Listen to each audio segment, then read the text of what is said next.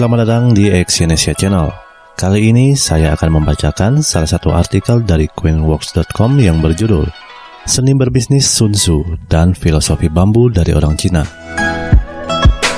Dalam berbisnis, dibutuhkan niat dan usaha yang keras agar tujuan bisnis dapat tercapai sesuai dengan harapan yang dihendaki.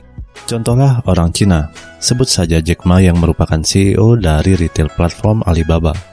Awalnya hanya orang biasa. Berkat perjuangannya dan kegigihannya, Jack Ma mampu menjadi the king of digital business.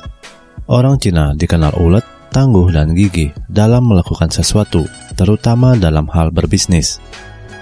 Apa pun jenis usaha yang dijalankan, mereka bisa memanfaatkan setiap peluang yang hadir, sehingga mampu bertahan di tengah-tengah gejolak ekonomi yang fluktuatif. Semangat berbisnis inilah yang patut dijadikan teladan bagi seluruh masyarakat dalam memulai hingga menjalankan sebuah bisnis. Lalu, apa yang menjadi dasar orang-orang Tionghoa menjalani bisnis yang sukses? Mari simak ulasannya berikut ini. Yang pertama, tiga modal utama dalam berbisnis para masyarakat Tionghoa mengedepankan tiga hal untuk menunjang bisnis mereka.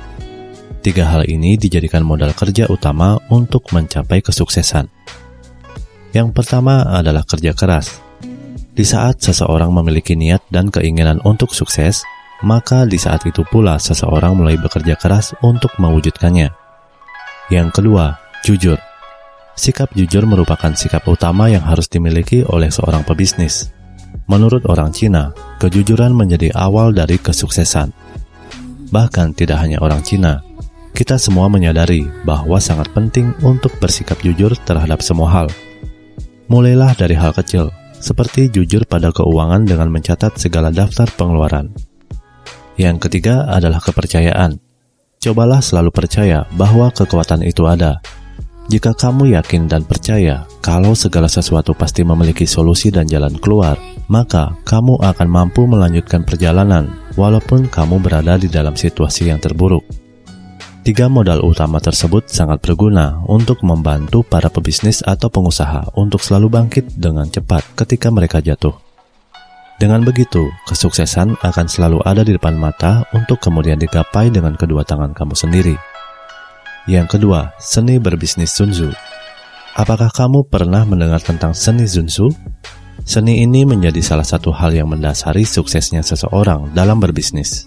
Rinaldi, seorang corporate culture expert of egg consulting, mengatakan bahwa seni Sun Tzu membuat para pebisnis Cina mampu beradaptasi dengan lingkungannya secara cepat.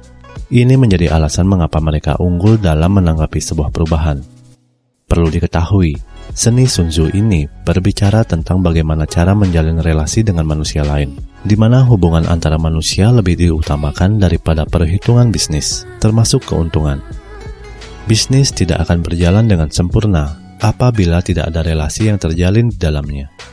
Masyarakat Tionghoa percaya bahwa dengan menerapkan seni Sun Tzu, bisnis akan menjadi lebih manusiawi. Seni Sun Tzu ini pula yang membuat para pebisnis Tionghoa menjalin hubungan yang erat dengan banyak pelanggan.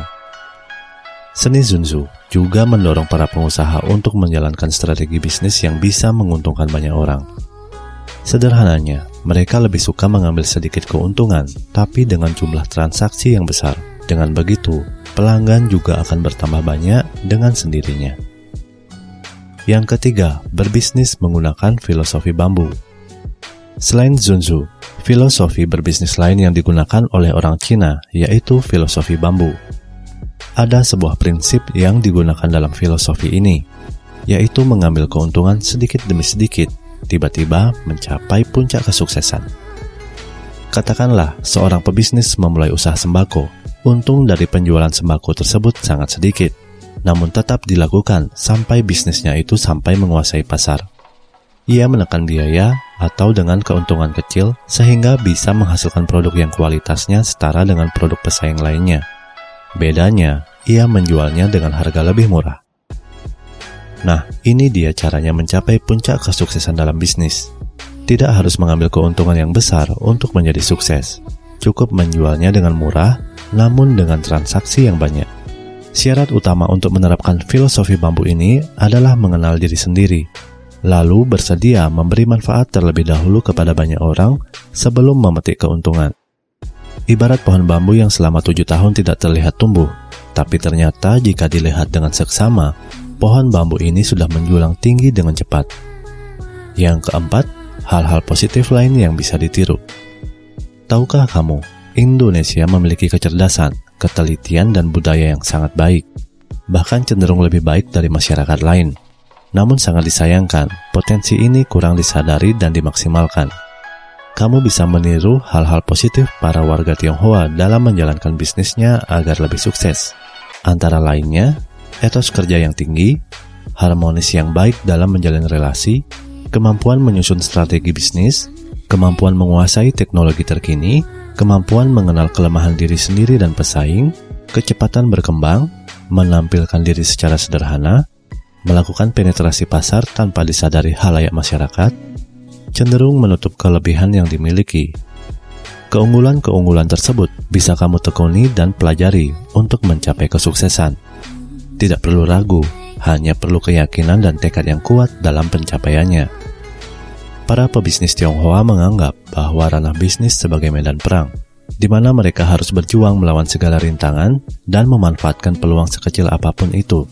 Sebab pilihannya hanya dua, dibunuh atau bertahan.